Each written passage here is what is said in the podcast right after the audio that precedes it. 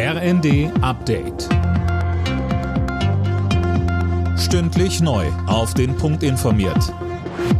Ich bin Anna Löwer. Guten Abend. Die Korruptionsaffäre im EU-Parlament sorgt fraktionsübergreifend für Empörung. Bei der Linken im Parlament ist man über das mutmaßliche Ausmaß schockiert. Die AfD fordert eine umfassende Aufklärung. Im Fokus steht die festgenommene und inzwischen suspendierte Vizepräsidentin des EU-Parlaments Kaeli. Sie soll sich womöglich von Katar bestechen haben lassen. Für den grünen Europaabgeordneten Daniel Freund ein Skandal mit Ansage. Er sagte im ZDF. Eigentlich ist das Parlament, ist die Europäische Kommission schon ziemlich weit, was Lobbytransparenz angeht. Nur leider ist äh, die Einflussnahme durch Drittstaaten bisher von allen Transparenzregeln ausgenommen.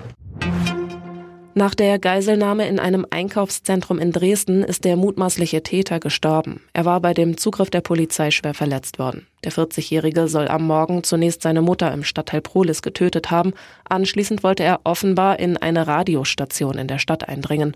Polizeisprecher Thomas Geithner. Und dann gibt es das schließlich hier in einem weiteren Tatort in der Dresdner Innenstadt also die Altmarktgalerie, ein größeres Einkaufszentrum. Dort hat er eben dieser Täter, dieser 40-Jährige, in einem Geschäft zwei Geiteln äh, gehabt.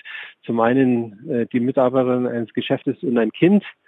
In welcher Beziehung die jetzt standen zu dem Täter, das prüfen wir jetzt noch. Die Frau und das Kind konnten unverletzt gerettet werden.